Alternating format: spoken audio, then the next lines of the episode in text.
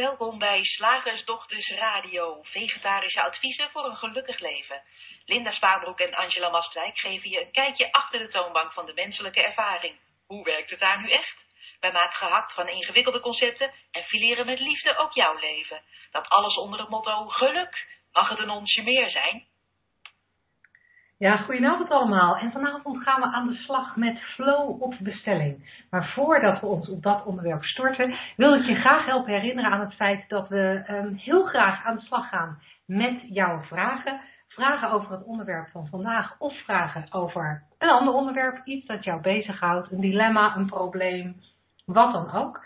Uh, en je kunt ons uh, je vragen stellen door in het Q&A-vakje, wat je een beetje verder onderaan de pagina waar je nu naar ons luistert, uh, tegenkomt, om ons daar je vraag, daar de, vra de, vraag in te typen. Zou je ook live bij ons in de uitzending met ons in gesprek willen, geef dan ook je telefoonnummer, daar zorgen we ervoor dat we je in de uitzending kunnen halen. Maar nu eerst, Angela. Flow op bestelling. Ja, Flow op bestelling. Krijgen wij regelmatig klanten achter de toonbank daar slagersdochter mag ik een onsje flow. mag ik een onsje flow? Ja, want wat, wat een beetje het dingetje is bij flow, het is een, een aantal jaren geleden als, uh, als term heel hip geworden. En ja. een aantal jaren geleden, misschien hebben we het over 10, 15 jaar, ik weet eerlijk gezegd niet meer helemaal precies. Maar flow wordt dan gebruikt uh, als term voor het onwijs lekker bezig zijn. Bezig zijn op een manier dat het lijkt alsof alles moeiteloos gaat. En Um, je vergeet de tijd. Je tijd. Dat is het, ja. En, uh, maar dingen lukken ook en gaan ook ja. goed. En er is voortgang, het voelt alsof er voortgang is. En veel mensen lopen er tegenaan dat ze dat soms wel eens hebben, maar heel vaak niet. En de meeste mensen die ik tegenkom, willen er meer van. Want in die flow gebeuren er dingen. En als die flow er niet is, dan lijkt het alsof je stilstaat stilstaan vinden we niet zo leuk. Nee, waar blijft die flow dan? Hè? Waar, als, je, als je hem kwijt bent, dat is wel een hele grappige vraag. Ik heb ooit ook het boek gelezen van die man met die onuitsprekelijke naam, die uh, die flow zo op de kaart heeft gezet, mm -hmm. Wereldwijd, Michael Csikszentmihalyi of zoiets. Ik zou zijn boek even erbij moeten pakken. Om ja, oh, jij hebt hem ook. Ja, ja. Wat hebben wij niet gelezen? en uh, ja, waar is die flow als, als je hem niet ervaart? Dat vind ik, een, uh, dat vind ik een, uh, altijd een interessante vraag aan mezelf. Waar is de flow? Mm -hmm. Want volgens mij kan je niet echt kwijtraken. Is het ook net als wat wij zeggen... Um, geluk en, en, en balans en welzijn. Een soort de, de staat waarin je verkeert als je er niet vandaan hebt gedacht dat is, dat is een, beetje, een beetje wat ik uh, van, van flow vind. Als ik kijk naar, uh, naar kleine kinderen, altijd een mooi voorbeeld van hoe je eigenlijk als mens natuurlijk in elkaar zit. Niet normaal, maar natuurlijk. Dan zien we ook dat zo'n kind helemaal op kan gaan in het bouwen van een zandkasteel. Of, of wat er dan ook maar uh, op dat moment gedaan wordt. Mm -hmm.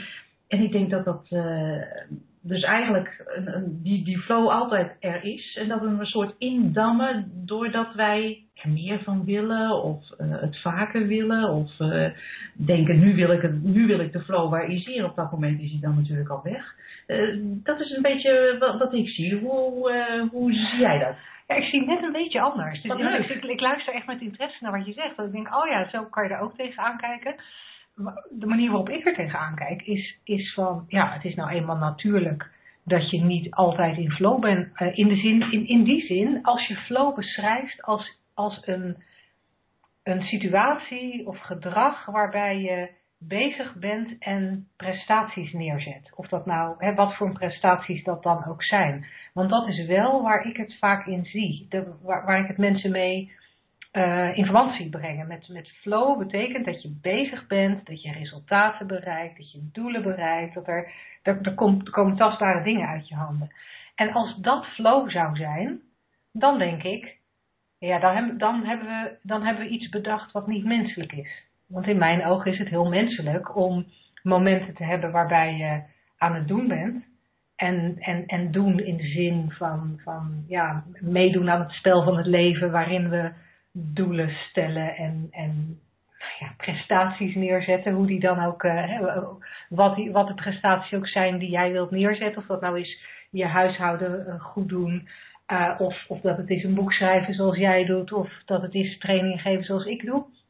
Dat, dat maakt me dan niet zoveel uit, maar die, die in ieder geval prestaties in, in de vorm die jij graag wilt, Ehm, en het is volgens mij helemaal niet natuurlijk om dat altijd te doen. Het is volgens mij ook helemaal niet natuurlijk om altijd in die prestatiemodus te zijn of altijd in die resultaatmodus te zijn. Ik denk dat het veel natuurlijker is om momenten te hebben waarin je lekker aan het werk bent en momenten te hebben waar je onwijs lekker aan het keuvelen bent. En misschien noem je dat ook flow. Dat zou kunnen, hè? Ja, zou kunnen. Het is natuurlijk maar net wat we er zelf bij bedacht hebben ook. Dat is wel heel grappig, want jij noemt uh, prestaties neerzetten en resultaat. En dat had ik totaal niet verbonden aan, aan flow. Dat is heel grappig. Ja. Dat je daar zo'n uh, verschillend uh, begrip van kan hebben en ook ervaring in kan hebben. Ik denk altijd bijvoorbeeld bij, bij, bij autorijden als je dat eenmaal een beetje in je vingers hebt, in het begin denk je, jeetje, wat is dit? Hoe moet ik en dat intrappen en daar dan aan, aan trekken en, en schakelen, spiegels. En dan ook nog sturen. Ja. het lijkt vreselijk ingewikkeld. Maar op een gegeven moment heb je zoiets onder de knie, dan is, het, hè, dan is het, het, de vaardigheid is er. En dan denk je er dus nooit meer bij na. Dan ga maar eens nadenken hoe je de bocht op moet rijden met een auto. Dan ga je heel pastisch volgens mij uh, aan het sturen. Ja. Daar hoeft niet bij nagedacht te worden. Dus het lijkt ook zoiets te zijn van um, een, een vaardigheid die je hebt waardoor, waardoor je eigenlijk zonder dat dat hoofd zich mee bemoeit, uh, uh, moeiteloos ehm, iets volbreed, al is het maar, de bocht omgaan. Ja, ja. Nou ja, en dat is natuurlijk het interessante, want als je flow als een ruimer begrip ziet, als je flow meer ziet als ja, doen zonder denken, of doen met heel weinig denken.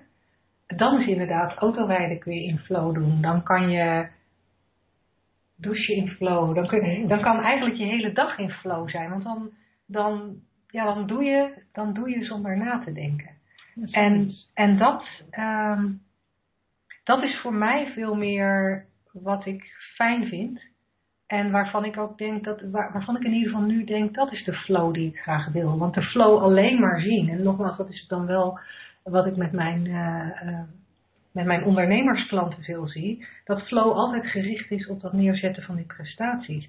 En dan kom je vaak in dingen van, ja, weet je, ik, ik heb nu geen flow. Ik, ik moet nu een artikel schrijven. Ik moet nu een offerte schrijven, wat, wat je dan ook moet doen.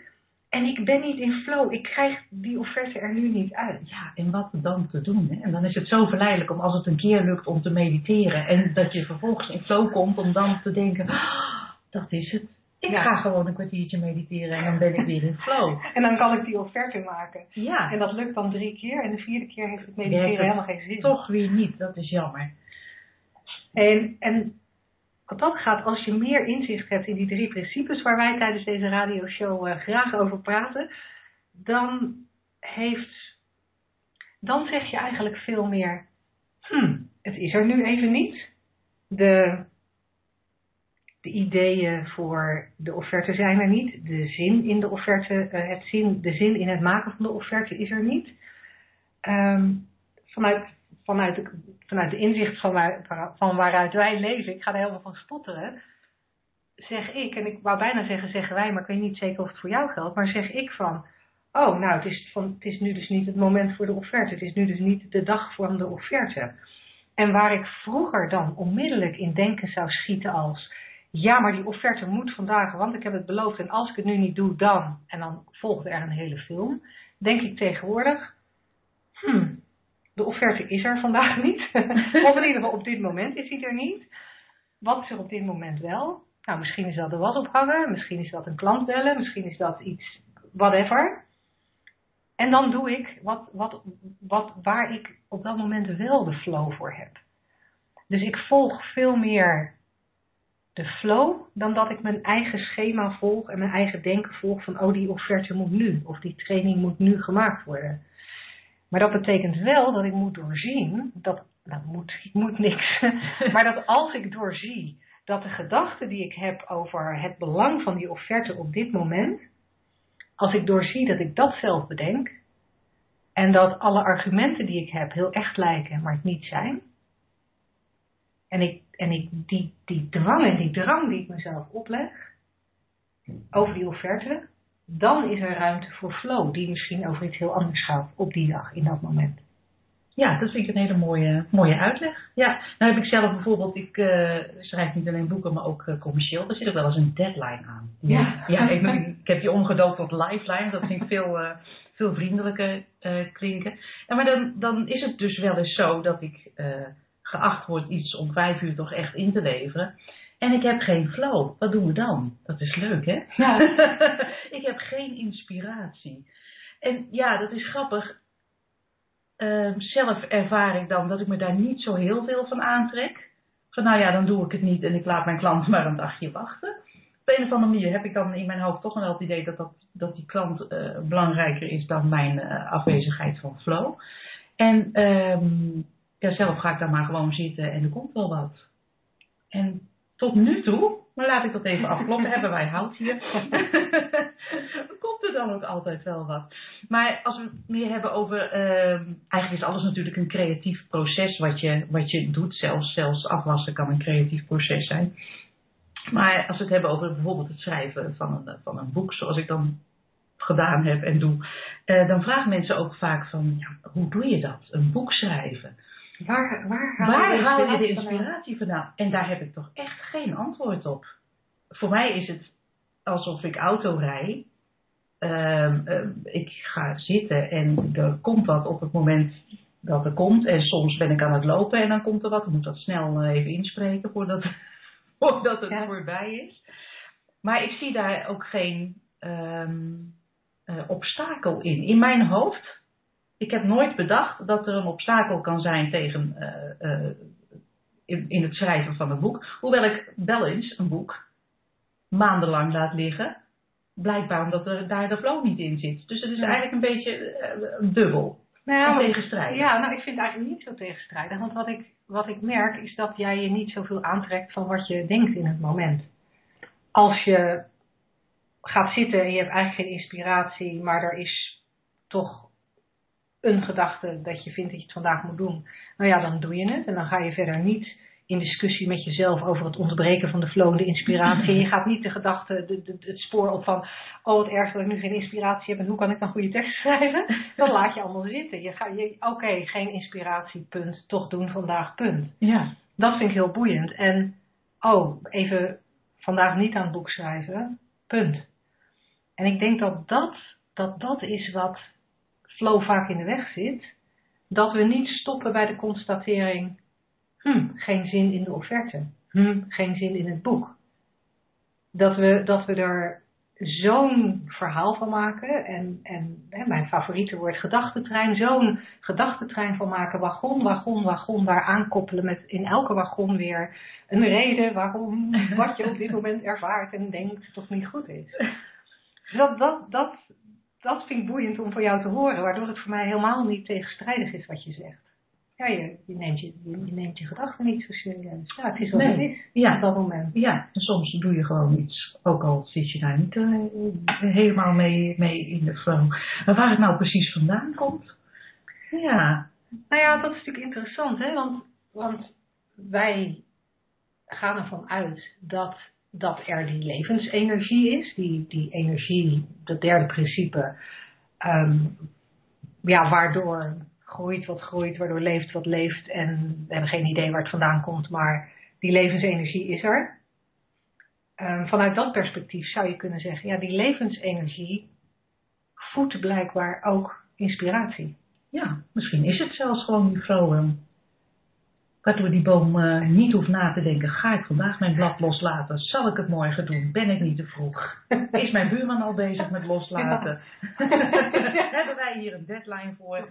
Misschien is dat wel eh, eigenlijk het, eh, soort hetzelfde. Er gebeurt gewoon wat er gebeurt in, in een moeiteloze stroom die altijd precies op tijd en nooit te laat en nooit te vroeg is. Ja.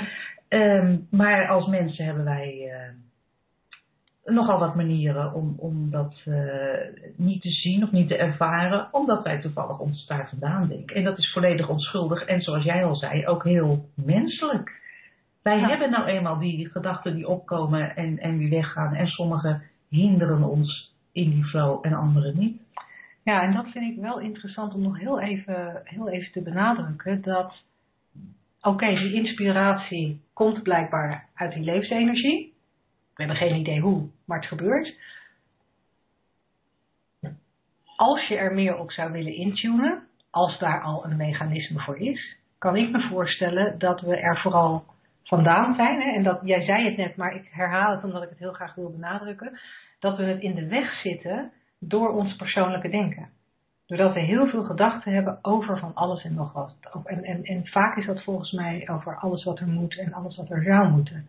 En alles wat er in de toekomst wel of niet gaat gebeuren. En alles wat er in het verleden uh, wel of niet gebeurd is. En ik merk dat naarmate ik minder op die gedachtentrein spring. En zoals we net bij jou constateerden, weinig denken heb, maar meer zo van, oh, vandaag geen inspiratie, punt. En vervolgens gewoon doen wat je doet. Of dat nou wel schrijven is of niet schrijven is. Dat we daardoor wel vaker contact hebben met die flow. Of contact hebben met die ja, universele energie, waardoor, waardoor dingen makkelijker gaan. Zonder, zonder, eh, zonder verdere trucs. Ja, ja, ik moet ook altijd denken aan, uh, aan eh, Frans Kafka, wat hij uh, ooit geschreven heeft. Van, ik ken het niet helemaal uit mijn hoofd, maar je hoeft niets te doen. Uh, blijf zitten, wees rustig en stil en eenzelvig. Dat is misschien dan wel weer een, een, een, advies. Maar, en dan zegt hij, hij sluit af met de wereld heeft geen keus. Het zal in extase aan je voeten liggen rollen. en dan denk ik, daar hebben we... Heel mooi. Heel mooi. hey, wat, ik, wat, ik, wat ik graag zou nog, waar ik graag nog even in, op in zou willen gaan, um, voordat we overgaan naar het uh, volgende item, is het feit dat uh, ik ervaar, en ik zie ook mensen om mij heen die dat ervaren, dat ik soms denk dat ik in flow zit, maar dat het eigenlijk stress is. Ja, dat vind ik zo interessant. Dat moet je echt die nog meer over niet, vertellen. Die ken jij niet. Nee, nee. maar ik vind hem heel interessant. Uh, ik en een van mijn vriendinnen, die ook ondernemer is, um, wij zijn er heel erg goed in om een onzekere gedachte te hebben die wij niet, die wij op dat moment niet herkennen. Um, Zo'n onzekere gedachte die een beetje onder de oppervlakte zit. En die is, die is vaak iets in de trant als: is er wel geld genoeg? Zijn er wel genoeg klanten? Maar, maar laten we het even houden op: is er wel geld genoeg? Is er wel omzet genoeg? Ja waar je als ondernemer veel over na kan denken. Die is, die, die, die is niet zo bewust. En uh, dan gaan wij met elkaar zitten praten, of we doen dat ook, we kunnen dat ook totaal helemaal alleen. Ik kan dat ook tijdens een boswandeling of, of waar dan ook. En dan uh, komt er idee naar idee naar idee over wat ik allemaal kan doen in mijn bedrijf. En dan heb ik het gevoel dat ik helemaal in flow ben. Dan verzin ik programma's en ik verzin titels voor artikelen en ik verzin teksten voor salespagina's en ik verzin dingen om klanten te krijgen en ik verzin maar en ik verzin maar. En ik, krijg dan, ik kom dan helemaal in zo'n flow terecht van ja, en dan doen we dit nu volgende week en dan doen we dat over drie weken en dan cool en dan sluit het op elkaar aan en je hoort het al hè, je hoort het al. en dan denk ik dat ik helemaal in flow ben. En, maar wat er gebeurt is, het, het is een soort flow die me haastig maakt. Waardoor dingen snel moeten en ze moeten bij elkaar passen en ze moeten op elkaar volgen. En daarom moet dit nu, want anders kan niet volgende week dat andere. Dus er komt heel veel stress bij te, bij te pas. Maar het lijkt heel erg flow. En, en als ik op zo'n moment met iemand praat, en ik praat vol enthousiasme over al mijn ideeën, dan denkt ook iedereen om mij heen dat ik in flow ben. Terwijl ik meer en meer ga zien dat het stress vermomd als flow is. Dat er een dat er een onzekerheid achter zit van te weinig geld. En dat er daardoor druk achter zit en haast achter zit. En het is veel meer streven dan inspiratie. Dus ik ga voor mijzelf. Ik, ik, ik trap er nog regelmatig in hoor. Dat ik, dat ik denk dat ik geïnspireerd ben en dat ik na een week denk: oh, dit was geloof ik toch, toch weer, toch weer zo'n onzekere gedachte. Die, het was toch streven in plaats van inspiratie. Maar ik ga meer en meer voor mezelf het verschil voelen tussen dat streven, waar, waar toch stress en onzekerheid aan ten grondslag ligt, of waar onzekerheid aan ten grondslag ligt en die stress met zich meebrengt, ongemerkt, uh, en inspiratie aan de andere kant. Ik ga het steeds meer voelen. En inspiratie is meer, inspiratie is bij mij veel rustiger. Inspiratie is natuurlijker. Inspiratie gaat gemakkelijker. ja, voor mij, wat ik daar aan toe zou willen voegen, is het verschil. Ik, ik begrijp nu beter wat je, wat je bedoelt, inderdaad. Dus dat, geeft een ander gevoel. Ehm, eh, wat ik ook nog als verschil zie, maar misschien zie jij dat niet, is dat uh, inspiratie niet echt resultaatgericht is. Precies. En, en stressgedreven flow, dan gaat het om de uitkomst. Ja, dat vind ik een heel mooi onderscheid. Ja. ja. Daar moeten we eens een artikel over schrijven. Dat gaan wij doen. hey, cool. Zullen we over naar het volgende onderwerp? Doen we. Slagersdochters, wat zit er in de leverworst? Oftewel, tijd voor wat wetenschap. Tijd voor het wetenschap. Dan ga ik altijd het internet op. Ik duik de boekenkast in. Nou ja, ik heb niet zo'n grote boekenkast. En dan ga ik op zoek naar waar ik het deze week over ga hebben. En ik dacht bewustzijn. Dat vind ik een beetje een ondergesneeuwd uh, kindje in ons verhaal over de drie principes. We hebben het vaak over die, die universele levensenergie. Waar we allemaal deel van uitmaken of een uitdrukking van zijn. En die ons dat leven geeft. En we hebben het veel over uh, die enorme creatieve kracht van het denken. Mm en bewustzijn, ja, ik vond, soms is het een beetje ondergeschoven kindje. En dat bewustzijn, dat, dat brengt tot leven wat er uh, allemaal in het denken zit. En dan heb ik het niet over persoonlijke gedachten, hè, maar over het denken als creatieve kracht. Dus ik dacht, bewustzijn, daar ga ik eens eventjes uh, in duiken. Um, als je kijkt naar bewustzijn in verband met uh, wetenschap, uh, dan gaan de harde wetenschappers die uitgaan van uh, het materialistische model van de wereld zoals we dat nu kennen, die krijgen dan acuut vlekken in de nek en gaan heftig in verzet. Wat? Want die willen onder geen beding dat er ook maar zoiets ongrijpbaars als bewustzijn in hun materialistische model terechtkomt, want dan klopt die namelijk niet meer. En, en, en, wat is dan precies een materialistisch model? Zijn dat juist de natuurkundigen bijvoorbeeld? Of zijn dat de, komt dat ook voor bij psychologen? Uh, Ik heb het over de natuurkundigen inderdaad. Die er dus ja. van uitgaan dat materie is ook echt materie. Dat hebben we al gezien in eerdere uitzendingen hebben we het over kwantumfysica gehad. Dat als je heel diep in de materie gaat, dan kom je erachter dat het allemaal maar energie is. Nou, daar zijn eh, de meeste materialistische natuurkundigen dan kunnen daar nog wel mee uit de voeten. Hè? Dan krijgen mhm. we snaartheorie en dat soort uh, dingen. Maar gaan we het hebben over bewustzijn in combinatie daarmee. Uh, dan uh, komt er dus vaak een heftige reactie in de vorm van verzet. Van nou ja, spiritualiteit, dat moet strikt gescheiden zijn van, van de wetenschap. Want men vreest dan dat het religie is. En dat, dat moet dan gescheiden worden, hebben we ooit bedacht. En ik ben een klein beetje in de geschiedenis uh, gedoken en uh, uh, gekeken wat, wat er over gezegd werd. En ik kwam terecht bij Max Planck. Dat was een, een Duitse natuurkundige en Nobelprijswinnaar. Dus wel een, een, gewaardeerd natuurkundige. En die zei dat hij alle materie, alle materie, alles, alles wat er bestaat, de hele planeet en deze stoel waar ik op zit, die zag hij als een afgeleide van bewustzijn. Hm, dus hij zag al dat wij niet om dat bewustzijn heen konden als we willen gaan kijken hoe de wereld nu werkelijk in elkaar zit. Hij zegt, we, uh, we kunnen het niet uitsluiten, want alles waar we over praten, alles wat we beschouwen als bestaand, de planeet, deze stoel, jij, ik, vereist bewustzijn. Want anders kan het niet waargenomen worden. En hij zegt, zij toen dus, en dat was begin van de 20e eeuw, ik geloof dat hij in 1914 of zo die Nobelprijs uh, heeft uh, gewonnen, dus dat is al 100 jaar uh, geleden. De stroom van kennis beweegt zich richting een niet-mechanische realiteit, dus een niet-materialistische realiteit. Ja. Dus eigenlijk is die beweging al 100 jaar gaande, maar er is nog steeds een beetje verzet uit, uit bepaalde hoek. En uh, Max Planck zei: Het universum begint voor mij meer op een grote gedachte te lijken dan op een grote machine. Ah, dat en dat vind ik, vind ik een hele ja. gave uitspraak. Uh, ja. uh, in verband met de, de, manier waarop wij over de drie principes praten, waarin ook het denken als creatieve kracht in alles wat, het, wat is, een grote rol speelt. Hè? Een, van de, een van de drie principes. Uh, Einstein kunnen we natuurlijk niet uitsluiten als we het hebben over, uh, over welke wetenschap dan ook. en hoewel die dus die, die kwantummechanica eigenlijk maar een beetje spooky vond, een beetje eng, omdat hij het niet kon verklaren, mm -hmm. uh, heeft hij wel uitspraken gedaan uh, over, um, over bewustzijn. En hij noemde dat een soort een superieure kracht.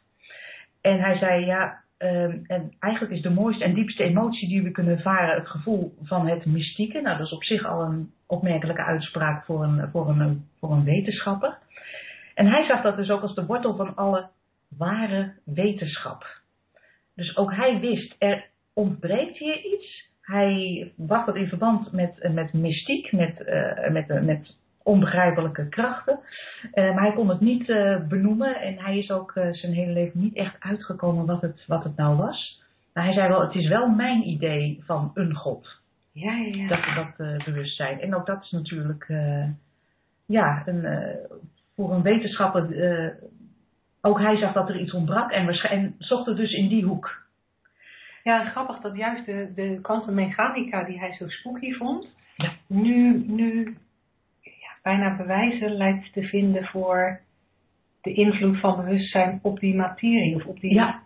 waarneming ja, dus eigenlijk ja, het idee wat ik kreeg van alles wat ik, uh, wat ik er tot nu toe over gelezen heb en, en gezien uh, heb. Ik heb ook wat filmpjes bekeken van Dr. Amit Goswami, die heel veel boeken hierover heeft uh, geschreven. We kennen hem ook misschien wel uit die film van What the Bleep Do We Know. Ja. Daar zat deze meneer ook in. Dus, een, ook een kwantum natuurkundige die dacht, ergens ontbreekt er hier iets in onze theorieën. En ook hij kwam eigenlijk tot dezelfde conclusie dat ehm, het, het materialistische model of het mechanische model, het klopt niet. En wat ontbreekt is het bewustzijn. En uh, ja, dat vind ik, uh, ik, vind dat heel mooi om te kijken dat het die kant op gaat. En of het waar is, weet ik niet. Want er zijn natuurlijk ook heel veel mensen die, die, die schreeuwen dat het niet waar is. Net zoals je in. Wat het bewustzijn, dat, oh ja, dat wilde ik ook nog even vertellen. Heel, door um, Ehm, mensen die onderzoek doen op het gebied van uh, de hersenen, die zeggen altijd, gezien vanuit de materialistische wereld, dus dat bewustzijn een functie is van de hersenen. Dus je hebt hersenen, dat is materialistisch, hè, dat kan je zien, dat kan je voelen, grijze brei. En een van de functies uh, van dat brein is het bewustzijn, zeggen ze. Dus nou ja, je kan dit met je brein, je kan dat met je brein. En je brein brengt ook bewustzijn nu zijn er al verschillende uh, uh, hersendeskundigen die ervaringen hebben gehad, waardoor ze zijn gaan twijfelen of zelfs helemaal omgekeerd zijn in, de, in hun stellige theorie, dat het bewustzijn geen product is van het brein. maar, dat is boeiend. Maar dat bewustzijn, dat het brein niet kan bestaan zonder bewustzijn, omdat bewustzijn ten grondslag ligt aan alles wat, wat er is als onderdeel van wat wij noemen de drie principes. En in andere stromingen wordt dat misschien iets anders genoemd. Oh, ja, een soort oorzaak- en gevolg omkering. Eh, we hebben geen bewustzijn voor, omdat we een brein hebben. Maar dat brein is, net als alle andere materie, een gevolg van het feit dat, die bewust, dat bewustzijn er is. Even de zaken omkeren. Nou, dat is wel ook een beetje een... Uh daar is, dat is er eentje om je brein over te breken. Ja, hè? Ja. Als je dat probeert voor te stellen. Ja. Ja, ingewikkeld. In, in die zin ingewikkeld van het je voorstellen. Dat, dat, dat is natuurlijk zeer interessant, omdat veel van waar we het hier over hebben, we, we geven er woorden aan. Of dat nou is daar straks toen we het over die flow hadden, of nu terwijl jij het hebt over bewustzijn. We proberen woorden te geven aan ja, waar die drie principes naartoe wijzen. Maar die drie principes die zijn ook zo ongrijpbaar, ongrijpbaar dat je alleen maar een beetje in de richting kunt kijken en in de richting kunt wijzen. En elk woord dat je daaraan geeft, daarmee geef je het een vorm die, die nooit de juiste vorm is. Nee, het is niet waar wat wij zeggen. het is onze vorm. Maar wat natuurlijk wel interessant is voor onze luisteraars, als je als je meekijkt in, onze, in, in, in de richting waar, waarin wij ja, je proberen te wijzen, dat je, dat je je eigen, je eigen dingen kunt zien, die jij misschien andere woorden zult geven. Ja, duidelijk. Um, maar die wel maken dat je prettiger in het leven komt te staan. Die, die maken dat je meer doorziet van, van hoe wij als mensen uh, psychologisch in elkaar zitten, psychologisch functioneren. Ja, en dat de wereld dus blijkbaar niet zo vast is als dat wij uh, denken met ons vaste brein. Heel interessant. Dank je wel weer voor deze wetenschappelijke bijdrage. Zeg, slagersdochters, hoe pak ik die vegaburger? Over naar de luisteraarsvraag. Oh, wij hebben een luisteraarsvraag eh, binnengekregen, zie ik. Ehm, wat leuk. Iemand is het helemaal met ons eens. Nou, dat is heel erg fijn. Ja, en dat ging wel over de, over de, over de uh, Oh. uitzending van vorige week. Je hoeft je Eh, niet te gedragen naar je label. ja. ja en deze mevrouw zegt, eh, net als eh, Angela, pas ik het principe toe in mijn lespraktijk. En toch worstel ik persoonlijk daar behoorlijk mee. Omdat zij haar praktijk heeft moeten sluiten vanwege ziekte. En het label is geworden, tromgeroffel, een forse burn-out. Tja, ik heb uiteindelijk acceptatie gevonden, weg ingeslagen door heel bewust in het moment te leven. En vooral het loslaten van al die gedachten over hoe het zou moeten zijn. Met dank aan de inzichten uit de drie principes. Nou, dat is altijd fijn Ja, te horen. Dat toch iets meer ontspannen kan zijn daardoor. En daarbij ervaar ik dus heel vaak flow. hey, dat is ook mooi, want dat is het onderwerp van deze week. Ja. En volop contact met mind, met heel zijn in mijn kern. En daarnaast zijn de lichamelijke klachten en de uitputting, vooral ook geestelijk, wel heel reëel.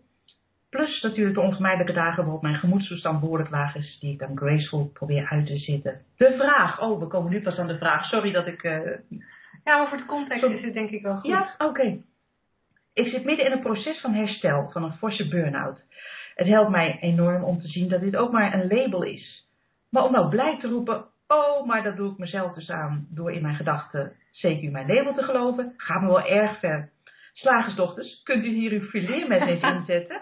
Hartelijke groeten. Ja. Wat fijn! ja, dit is echt een hele gave vraag. Dat is een hele gave ik ben ook, vraag. ehm, ja, het is jammer dat ik, ik moet toch eens aan mijn vader vragen of ik dat, dat, dat, dat mes en dat slijpding wat hij altijd had, want dit voelt dan echt alsof ik nu dat geluid wil maken van dat grote mes langs die, ik weet niet hoe dat heet, dat ijzeren ding waar hij er altijd langs haalde, zodat het fileermes even geslepen wordt voor, eh, voor deze vraag. Want ik vind het heel erg interessant dat je, nou ja, die burn-outs zie je op dit moment als een label.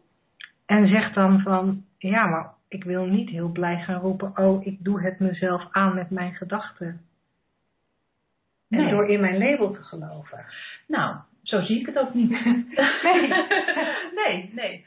Ik vind het, eh, het, het label burn-out op zich niet, niet belangrijk. Je mag het eh, noemen zoals je wil. Dat is in, in, de loop van de tientallen jaren heeft het ook steeds andere labels gekregen. Dat maakt op zich niet uit. Ik denk dat het veel interessanter is om te kijken wat gebeurt er in het moment. En dan kan het zo zijn dat zonder alles op te hangen aan dat label, dat je ook ontdekt dat er momenten zijn van eh, energiek zijn. Ik kan er bijna geen woord aan geven. Eh, eh, momenten van, van, van helderheid, van, van, van frisheid, van nieuwe ideeën, van zin in werk of andere, andere bezigheden. Ehm, dus zoals ik het zie is zo'n label bedacht inderdaad, maar dat wil niet zeggen dat je niet daadwerkelijk ehm, eh, pijn ervaart of moeheid ervaart. Of, eh, ehm, alleen zonder dat label zie ik een grotere kans om dat iets te zien als wat in het moment opkomt en je ook weer verlaat. Ja. En dat maakt het, het eh, ten eerste niet belangrijk wat het label is en ten tweede ook ehm, iets, iets vloeibaarder, iets minder een kapstok. Ja, wat, wat ik heel interessant vind, en het, en het is filosoferen, want ik wil niet zeggen dat ik hier de waarheid in pacht heb of dat ik er al helemaal over uitgedacht ben, maar filosoferend, als ik dit hoor, denk ik, ehm, het, het, ook, ook, ook dat ons vraagstelsel, aangeeft van, eh, ja, eh, ik doe het mezelf aan met mijn gedachten, daar geloof ik niet eens zozeer in. Ik geloof Nee. dat het heel goed mogelijk is om fysiek uitgeput te zijn. Door wat dan ook. En ja, misschien is dat ontstaan doordat je, zoals ik in het verleden ook heb gedaan, ehm, jarenlang jezelf opgejaagd hebt met je gedachten, waardoor je steeds over je fysieke grenzen bent gegaan. Dan zou je op die manier nog kunnen zeggen, ja, goed, ik heb mij destijds die burn-out zelf aangedaan. Zou kunnen. Ik wist alleen niet beter op, dit moment, op dat moment, dus ja, kan ik mezelf ook niet kwalijk nemen.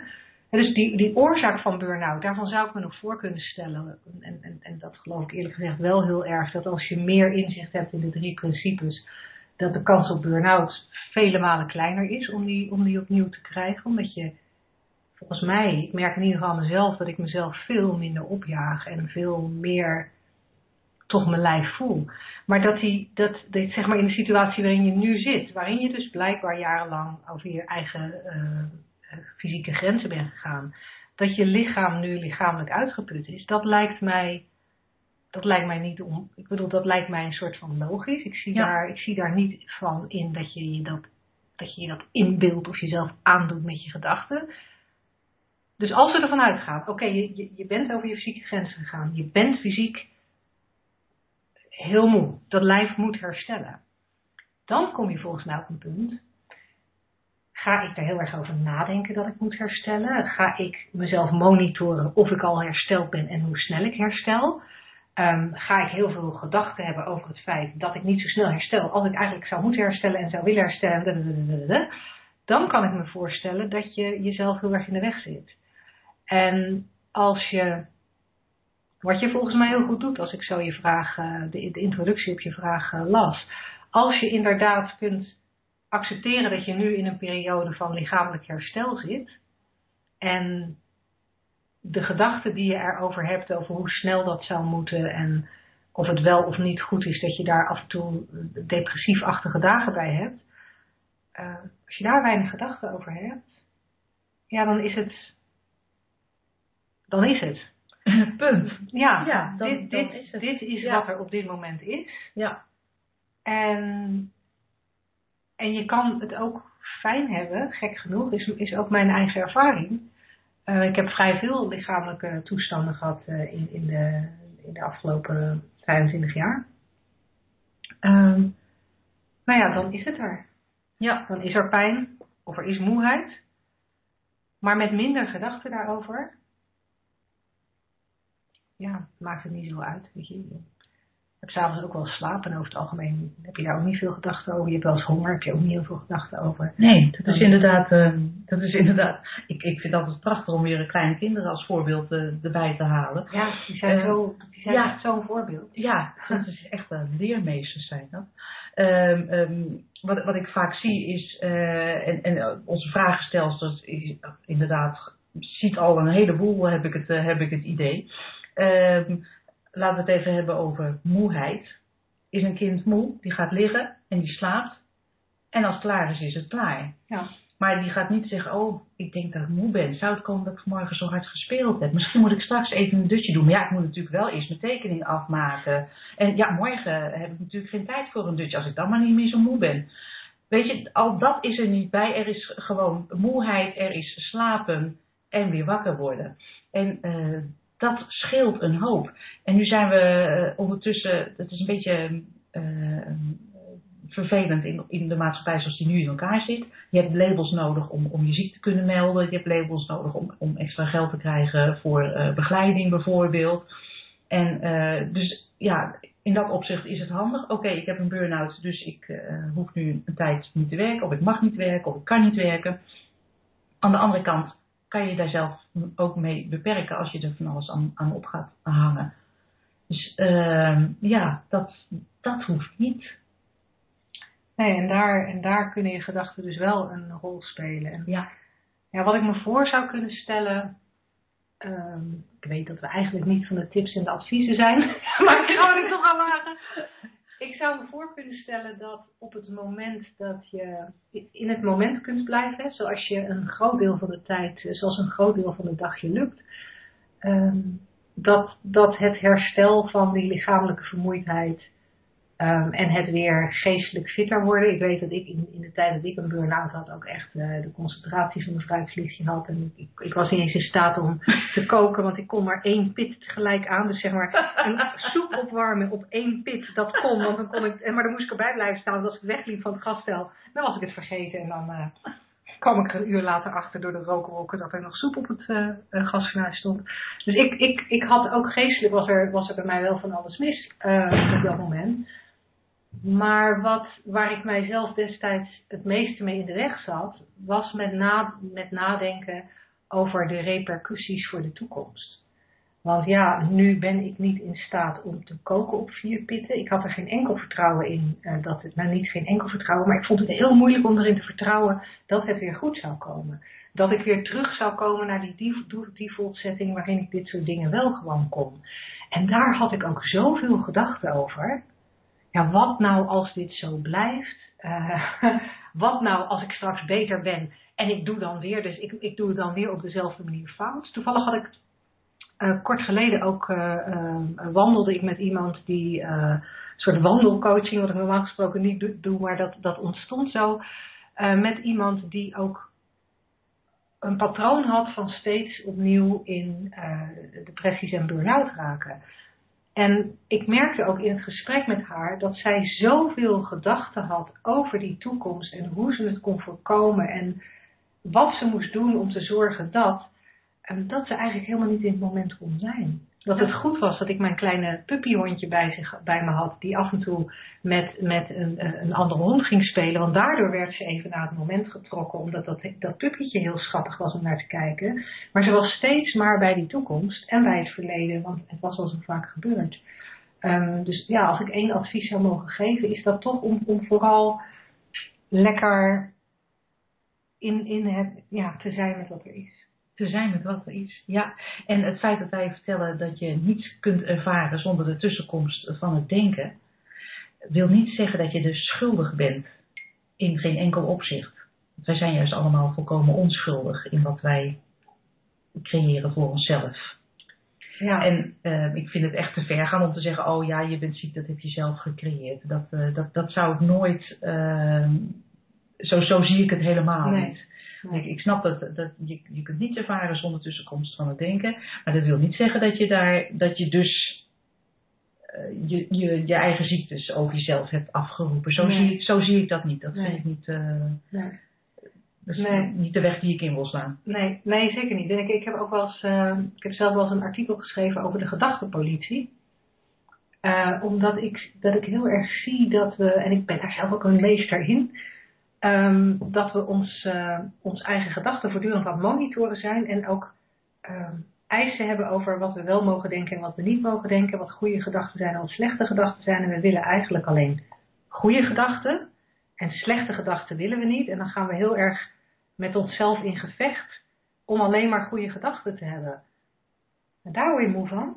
Ja, en het is compleet nutteloos. Het is totaal nutteloos. Gedachten zijn gedachten. En daar hoef je niet zoveel voor aan te trekken. Nee. Of ze nee. nou... En het zwart en het wit is er allebei. Ja. En of ze nou lelijk zijn of mooi zijn, ja. maakt eigenlijk niet uit. En ja, dus, dus dit even analoog of een beetje naar aanleiding van wat jij zei over... Uh, uh, wij gaan je niet vertellen dat je jezelf ziek denkt. Nee, nee, nee, absoluut niet. Dus we hopen dat we hiermee een, uh, een beetje het fileermes op de juiste manier hebben gebruikt. En ook uh, dat het nuttig is geweest voor onze luisteraars. Ja, en uh, dankjewel voor de vraag. En ja. voor alle andere luisteraars voel je vooral vrij om net als deze vragenstelster je vragen aan ons te mailen. Um, zodat we ook, hè, mocht je dit beluisteren op een, op een mp3, omdat je niet live bij de radioshow aanwezig kon zijn.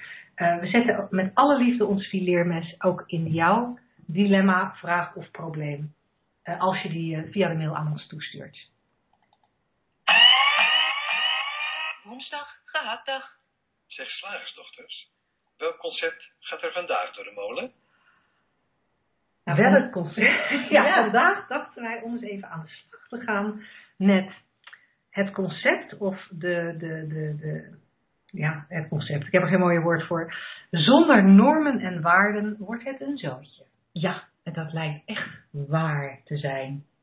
Ja, het wordt wat zeggen nou zelf? De jeugd van tegenwoordig heeft toch veel minder normen en waarden? Ja, nou niet de juiste in ieder geval. En, en zonder normen en waarden, ja, dan, functioneert de maatschappij niet. Nee. Kunnen wij niet uh, met elkaar omgaan. En, uh, We moeten ook dezelfde normen en waarden hebben, hè? want anders wordt het ook heel lastig. Ja, ja, dus daar moeten we goede afspraken ook over uh, maken. Ja, en een beetje vluchteling heeft niet dezelfde normen en waarden als wij. Dus, dus dat wordt een probleem. Wordt, die, wordt een dilemma. Ja. Angela, kom op. ik heb daar eens een Zet de gangmode aan. een blog over geschreven.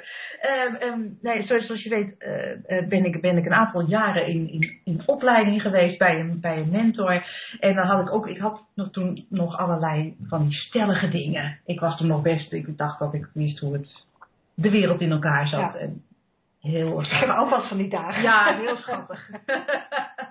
Heel schattig was ik.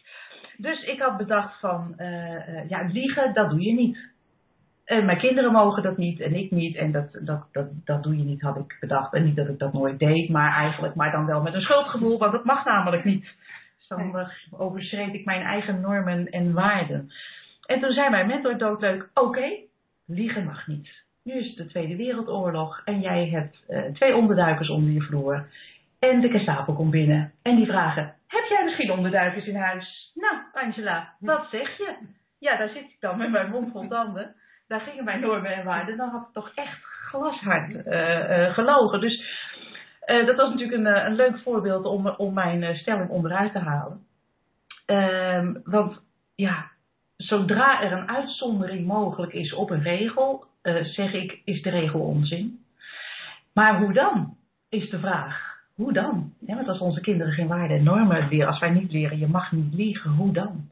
En zoals ik het nu zie, denk ik, als je ziet ehm, hoe je als mens functioneert, dat iedereen zijn best doet, en dat je alle wijsheid in je hebt om in ieder moment de juiste respons te hebben, weet je ook dat je de mogelijkheid hebt, en ik zeg niet dat, ik altijd daar ben of dat kan, dat je de mogelijkheid hebt om de juiste respons te hebben in het moment. En of dat nou een leugen is omdat jij mensen wil beschermen tegen uh, andere mensen, of dat dat de waarheid is omdat dat op dat moment uh, beter past, uh, dat weet je.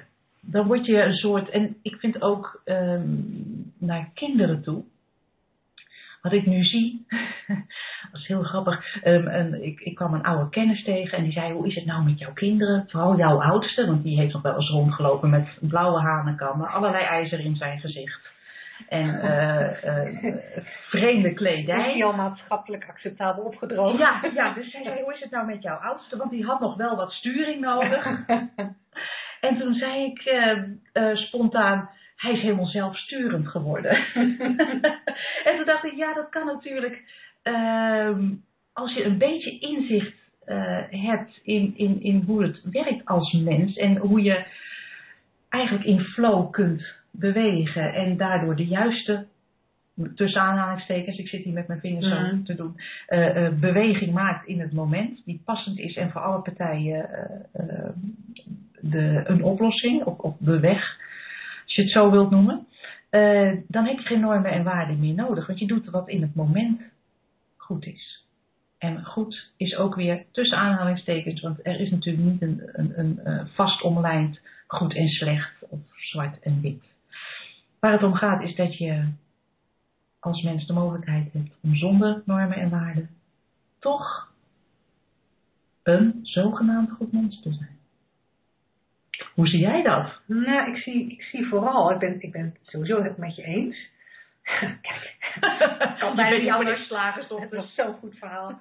um, maar ik, ik, um, ik zie heel erg hoezeer normen en waarden bedacht zijn. Als je kijkt naar nou ja, de normen en waarden die wij in Nederland hebben, en ik weet dat we ook uh, luisteraars uit het buitenland hebben, die, de normen en waarden alleen al tussen Nederland en Vlaanderen verschillen van elkaar, maar ook de normen en waarden in verschillende provincies in Nederland kunnen licht van elkaar uh, verschillen. Van dorp tot dorp kunnen de normen en waarden verschillen. Uh, maar zeker als je in naar, naar wat culturen wat verder bij ons vandaan uh, gaat kijken, dan zie je heel expliciet dat daar de normen en waarden anders zijn. De normen en waarden zijn ook in ons land veranderd uh, over, de, over de afgelopen jaren. Als ik alleen al, ik ben, ik ben 49, als ik alleen al kijk in de jaren die ik uh, bewust heb meegemaakt. Nou, dan zullen dat er 42, 43 zijn, maar hè, dat ik me bewust was van de normen en waarden om mij heen, hoe het hoorde. Uh, dan, dan is er in die jaren al zoveel veranderd. Ja. Als je kijkt toen ik jong was, nou, de jaren 60 heb ik natuurlijk niet in die zin bewust meegemaakt, maar ik weet in de, in de jaren 60 was er heel erg de seksuele revolutie en vrijheid en, en alles kon en alles moest. Maar dat was alleen maar in bepaalde uh, delen van de, van, van de maatschappij, bepaalde laag van de maatschappij waar dat gold. Um, vervolgens hebben we weer een periode gehad uh, door HIV dat het juist beter was om en, en, en, niet zoveel seksuele vrijheid te hebben. En um, waren er normen en waarden over wel of niet eerst trouwen voordat je seksueel contact had eh, met je partner. Ehm, dat, dat verandert allemaal. Ja. Ehm, er zijn hele grote verschillen hoe mensen aankijken tegen monogamie. En ik weet wel, in onze cultuur is monogamie de standaard. Uh, maar ik ken mensen die heel erg gelukkig zijn in een polyamoreuze of in polyamoreuze relaties. En, en dan kan ik zo duidelijk zien dat het mijn normen zijn dat je monogaam hoort te zijn. Maar dat, dat, echt, dat, dat, ja, dat ik dat bedacht heb. En, en voor een deel is het een collectieve gedachte. Wij leven in een, in een omgeving waarin, waarin het een collectieve gedachte is dat monogamie zo hoort. En, en um, ik ben met, en niet, niet, alleen monogamie, maar eigenlijk is, ook dan, is er ook nog een soort normen en waarden dat je eigenlijk hoor je je hele leven bij dezelfde partner te zijn. En op het moment dat je verschillende partners, zelfs als je verschillende partners na elkaar hebt, verschillende monogame relaties. Serieel monogaam. Serieel monogaam. Ja. Dan, dan, dan zijn daar ook nog gedachten over dat dat eigenlijk minder goed zou zijn. Terwijl, terwijl dat echt puur gedachten zijn. Ja. En, en dat vind ik super boeiend. En jij, jij noemde dat daarnet als, ja, als er een uitzondering op de regel mogelijk is, dan, dan, dan klopt de regel niet. En volgens mij is er op elke norm en elke waarde die we hebben, is er een uitzondering mogelijk. Um, en natuurlijk, we kunnen altijd wel een heel extreem voorbeeld noemen waarvan we denken, ja, daar zijn we het allemaal over eens. Gij zult niet doden. Gij zult niet doden. Maar, maar als, ja, er, iemand, als er iemand, iemand met een mes boven mijn kind staat. Ja, en ik heb dat pistool, ik weet het niet hoor. Dan weet ik niet zeker wat ik zal doen. Uh, dus, dus, dus het is, het is heel ja. flexibel en het is heel vloeiend. En ik geloof dat naarmate we meer in contact zijn met dat innerlijke welzijn, uh, dat we vaker beslissingen maken in het moment die gezond zijn voor ons en voor onze omgeving. Ja. ja.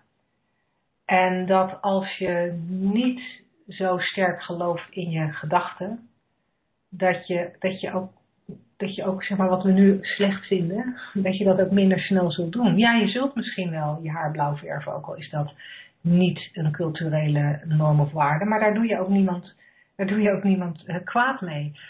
Um, terwijl de, de extreme dingen waar we het over hebben, van mensen die moorden, of mensen die verkrachten, of mensen die stelen. En daar, mensen die fluiten naar meisjes in korte rokken, mensen die uh, vrouwen in sluiers hullen. Uh, daar, daar, kunnen we allemaal oordelen over hebben, omdat het een andere norm en waarde is dan wij hebben. Maar um, zodra we zien dat dat is, dat die mensen dat doen op basis van gedachten, ja. En gedachten waar zij in geloven, zoals wij ook geloven in onze gedachten en soms geloven in een collectieve gedachte, um, dan kan je ook de onschuld in, ja. in iemand zien. En dan, uh, ja, en dat gaat heel ver, denk ik. Ja. De onschuld in iedereen. En vooral in jezelf. Ook. Ja. Ja, en dat wil niet zeggen dat je je onderscheidend vermogen verliest. Hè? Um, ik kan de onschuld zien in iemand die uh, mijn pistool op mijn hoofd zet. Uh, wil niet zeggen dat ik uh, blijf staan en leidzaam mij neer laat schieten. Nee. Je kan nog steeds denken, nou, doe dit maar even niet. Ja. Ja, wegwezen hier. Ja, ja, dat onderscheidend vermogen verlies je natuurlijk niet. Maar je kan nog wel steeds, omdat je weet hoe die menselijke ervaring werkt, zien dat die persoon in kwestie op dat moment het idee heeft, ik moet haar vermoorden. Dus je kan er wel, er bestaat de mogelijkheid. Ik weet niet of ik het in het moment zou kunnen. Nee. Nou, ik hoop nee. niet dat het daarop getest wordt, maar, nee. de, maar er is nog steeds een mogelijkheid tot compassie. Ja. En, en, en, en nou zijn dit nu ook de hele extreme voorbeelden. Ja. Ik denk, dat, dat, dat, dat heb ik volgens mij al eens eerder gezegd, uh, een keertje als antwoord op een van de vragen die gesteld werden. Um, we kunnen natuurlijk zoeken naar de hele extreme voorbeelden en zeggen, ja, daar klopt het dus niet. Ik vind het zelf veel behulpzamer om te kijken naar die plekken waar je het wel ziet. Waar Ja. je wel ziet van, ja, het klopt inderdaad dat het gedachten zijn. Ja. Ja, en dat, en dat is natuurlijk beginnend bij, bij heel simpel. Ik heb een paar jaar in het buitenland gewoond in een uh, omgeving met veel Chinese mensen. En uh, daar was het bijvoorbeeld echt, echt enorm beleefd om geld met twee handen te geven. En dat deed ik nog twee jaar nadat ik daar weg was. Ja. Zo'n hele norm waarvan wij zeggen, nou, eh, hoe verzin je het?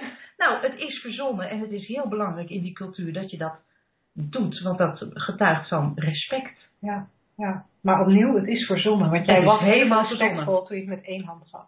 Zeker. Ja. Ja, Ja. ja mooi hè, hoe we daar allemaal zo andere, andere dingen bij hebben verzonnen. En dat we eigenlijk alles verzinnen, dat is toch ook leuk? maar ik vind het altijd eh, interessant om te zien hoe, hoe soms de retoriek wordt gebruikt in, in politiek bijvoorbeeld, eh, over normen en waarden. En dat daar zo makkelijk eigenlijk doorheen te prikken is van dit is... eh, Ja, en daar, en dat is natuurlijk interessant, zoals, zoals die, die natuurkundigen dan alleen maar dingen als, als vast, als solid willen zien, als materieel willen zien, dat in de politiek ook over normen en waarden wordt gesproken alsof dat vaste materie is. ja, Alsof dat onveranderlijk is, maar alsof dat ook overal hetzelfde is. Alsof jouw normen en waarden dezelfde zijn als de mijne. ja, En hoe aardig we elkaar ook vinden, er zijn ongetwijfeld verschillen. we hebben het nooit getest, we hebben die afgevinkt. Maar die zijn er. Dat, dat zie je al, dat zie je zelfs Ja. al in je eigen gezin. Ondanks het feit dat je, dat je opgevoed, hè, als, ik, als ik kijk naar, naar mijn broer en mij en, en mijn ouders. Mijn ouders hebben ons allebei opgevoed. En wij, natuurlijk hebben wij veel van de normen en waarden van onze ouders overgenomen. Maar toch zijn er verschillen tussen Ja. de normen en waarden die ik mijn eigen heb gemaakt in de loop van mijn leven. ja. En de, en, en de normen en waarden die mijn broer heeft. Of die mijn ouders zelf hebben. En ze verschillen niet zo ver, zoveel als, als misschien met een andere cultuur. Maar die verschillen zijn er wel. Dus het is, het is, het is geen vaste materie. Het is gedachte die eruit ziet als vaste materie. En dat is mooi om te zien, want ook dat scheelt een hoop stress als je niet druk hoeft te maken over de normen en de waarden van een ander. Als je al weet dat normen en waarden eigenlijk niet bestaan. Om Wat heerlijk. Nou, ik vind dat we daar gehakt van hebben gemaakt. Dat vind ik ook. Hey Angela, het was weer een fijne uitzending. Dankjewel, Lisa. Dankjewel luisteraars. Fijn dat je, eh, fijn dat je erbij was. En ehm, vergeet niet je vragen aan ons te mailen ehm, naar welkom.deslagersdochters.nl En we horen en zien je heel graag volgende week weer terug. Zelfde tijd, zelfde plek. Tot dan. Doeg. The moderator has left the conference.